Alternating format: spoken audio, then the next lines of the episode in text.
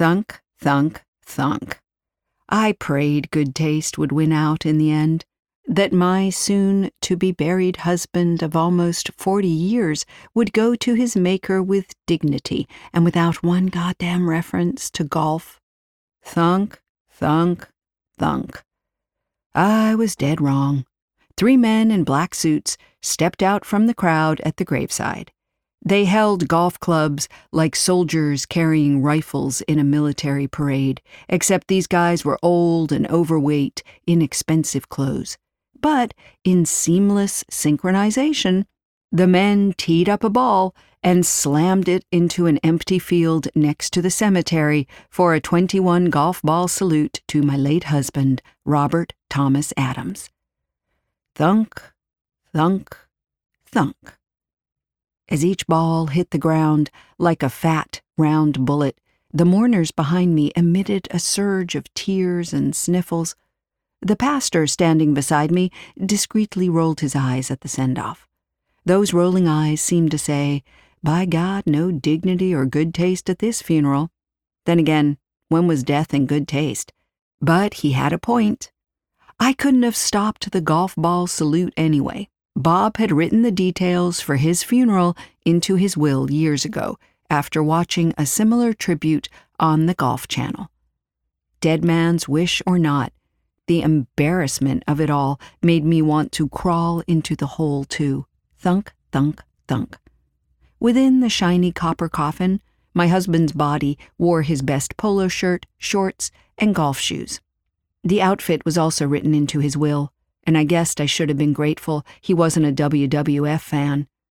Beside him was his cherished club, a Callaway driver, with which he had won the Country Club Championship Senior Division for seven years straight.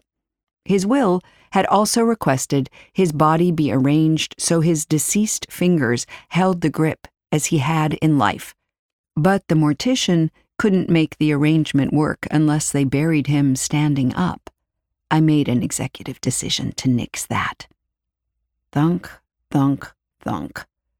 The crowd at the grave was sizable.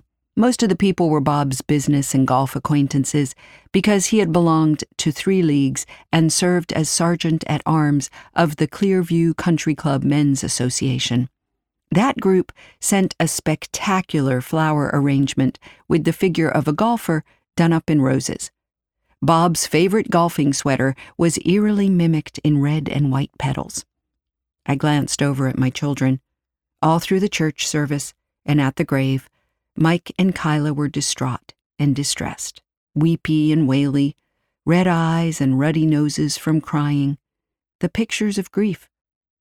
That's how I should have looked. In other words, widow like. Throughout the morning, I sniffed and dotted my eyes with a tissue because I didn't know what to do with my hands in an attempt to project the grief I should have felt.